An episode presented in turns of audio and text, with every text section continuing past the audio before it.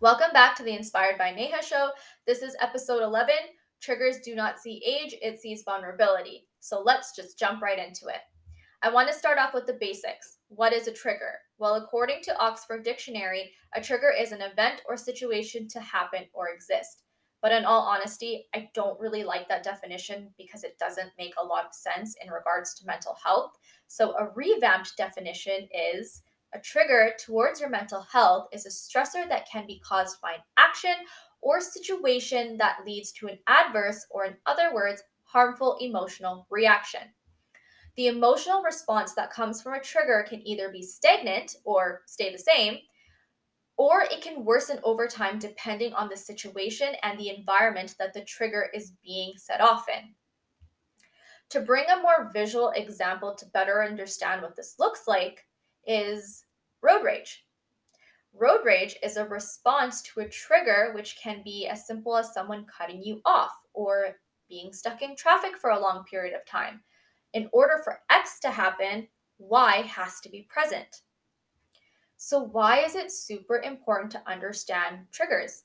Well, if triggers are left unattended and they become a part of your unconscious response, it can lead to unhealthy coping mechanisms, unhealthy behaviors, unhealthy responses, and that essentially can do harm to your overall well-being, not to mention harm to your mental health. So before we continue, I actually want to digress for a moment, and I want you guys all to think about the Titanic. We all know what the Titanic is, right? Yeah? So I want you to visualize that iceberg that caused the Titanic to sink. And what part of that iceberg is what did the damage? Was it the part on the top that everyone could see from the deck and the people that were watching out for it through their binoculars? Or was it the part that was under the water? Let's take a second. Okay. It was the big portion under the water that did the damage, that tore it apart. So I now want you to take that analogy and visualize yourself as an iceberg, your brain as that iceberg, okay? Your conscious thoughts is what you are fully aware of. It's the feelings and the thoughts that you comprehend in the here and now. It's the acknowledgement of its presence in the here and now. For example, the awareness you have towards yourself and the world around you, those are all part of your conscious mind. It's on the surface, hence above the water. Now, let's think about the bottom of the iceberg, that giant part that goes down super deep, that lives beneath the surface. That is your unconscious mind. This part of your mind is where all of the information that you have been absorbing since the day you were born has been being collected. It's filtering what makes it to the conscious mind, and it decides what stays unconscious. It suppresses information. Your unconscious mind is full of feelings, thoughts, urges, memories that we do not consciously think about. This is where pain lives. This is where anxiety is. This is where conflict is. This is where our behaviors and our beliefs stem from. It is the originating factor of where we stem from, what makes us who we are. And the more traumatic one's life experiences has been, the more the unconscious mind will grow deeper and deeper into the water and essentially, quote unquote, hide feelings that are too painful, embarrassing, shameful, or traumatic to face and accept. So now that we have that image in our minds, let's bring it back. So what does this whole conscious and unconscious mind have to do with our triggers? Well, we now know that our behaviors are greatly influenced by our unconscious mind. And just like the name screams it, it's unconscious. We lack the awareness to comprehend that our thoughts, behaviors, and actions are linked and they influence each other. Therefore, when you are triggered, it is easy to fall into your primitive mind and shut down and go into fight, flight, or freeze mode. When you are faced with a situation or an event that subconsciously feels familiar, for example, let's take it back to the road rage example, the behavior that is displayed is anger, right? The conscious trigger here is that someone cut you off. But the unconscious trigger can be taking you back to a moment in the past or in your childhood when someone disrespected you and you may have allowed it to happen. Following the event, you may have felt deep-rooted anger, but along with it, shame and guilt. And you suppressed that negative emotion and told yourself, I want to forget that this ever happened because it's so embarrassing and I feel guilty that I let it happen. But in reality, because you did not deal with the situation and the traumatic experience that happened, and you allowed your mind to bury it inside your subconscious, every time you feel disrespected, and even if it's a small little tiny trigger such as someone cutting you off, your brain sees it as a familiar feeling. And it brings you back to that moment in the past where the original traumatic event took over and the shame comes in and says, I'm in charge now, and displays itself in the form of anger. Crazy, right? When you are triggered, the rationality part of your brain shuts off, and the primitive part that is meant only for survival kicks in. And when that happens, it cannot tell the difference between someone cutting you off in traffic or a giant T-Rex chasing you for dinner. See how they're two completely different things? One, you're trying to survive and fend for your life. The other, someone just kind of pissed you off. And that is essentially why developing an awareness to your triggers is extremely important. You want to have the ability to keep the rationality part of your brain online. You want to be able to intercept and say, hey, brain, I'm not in any real danger here. It's okay. We're safe. And the thing about triggers that is super important to understand is that it looks different for every single person. A trigger that one may take mildly or may not bother them at all could be a trigger that someone else takes severely. So it is extremely important to have that mindfulness. There's a common saying that I hear quite often right now is that we're living in an extremely sensitive world. And you know what? That's true. We 100% are, because we're in a place in history where we are all evolving and shedding old trauma cycles that have been around for hundreds of years and allowing more room to be ourselves and open up and have those uncomfortable but important conversations to truly be able to heal. So in this podcast today, I really wanted to touch on two things. Number one, what to do if you're around someone who is triggered. And number two, how to manage your own triggers. So let's start off by talking about what to do when you're around someone who's triggered. Firstly, you really need to understand and recognize if this person is encountering a trigger. So that's step one. If someone is having an intense emotional or physical reaction, or someone is throwing things and screaming, and mind you, this is all out of the blue, or they're having a panic attack, or a big one that people don't actually realize is a response to triggers is suddenly shutting down. These are all signs that a person may potentially be encountering a trigger. So what you shouldn't do is get triggered in response to the person being triggered, because now you have two people that are triggered and it becomes a whole UFC fight. You guys aren't friends anymore. It becomes like a, you didn't understand me, yada, yada, yada. You get the picture. Another thing you shouldn't do is tell a person that they're over-exaggerating or call them crazy, because again, what may be mild to you may be severe to them. So what you should in fact do is, one, have that awareness that this person is experiencing discomfort, so stop the conversation that you were having. Ask this person, are you okay? Reassure them that they are safe. Ask them if they want to talk about something else.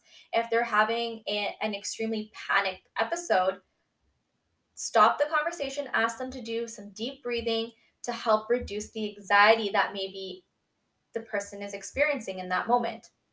And most importantly, give this person space to feel their emotions. Give them that room. Allow them to say what they're feeling.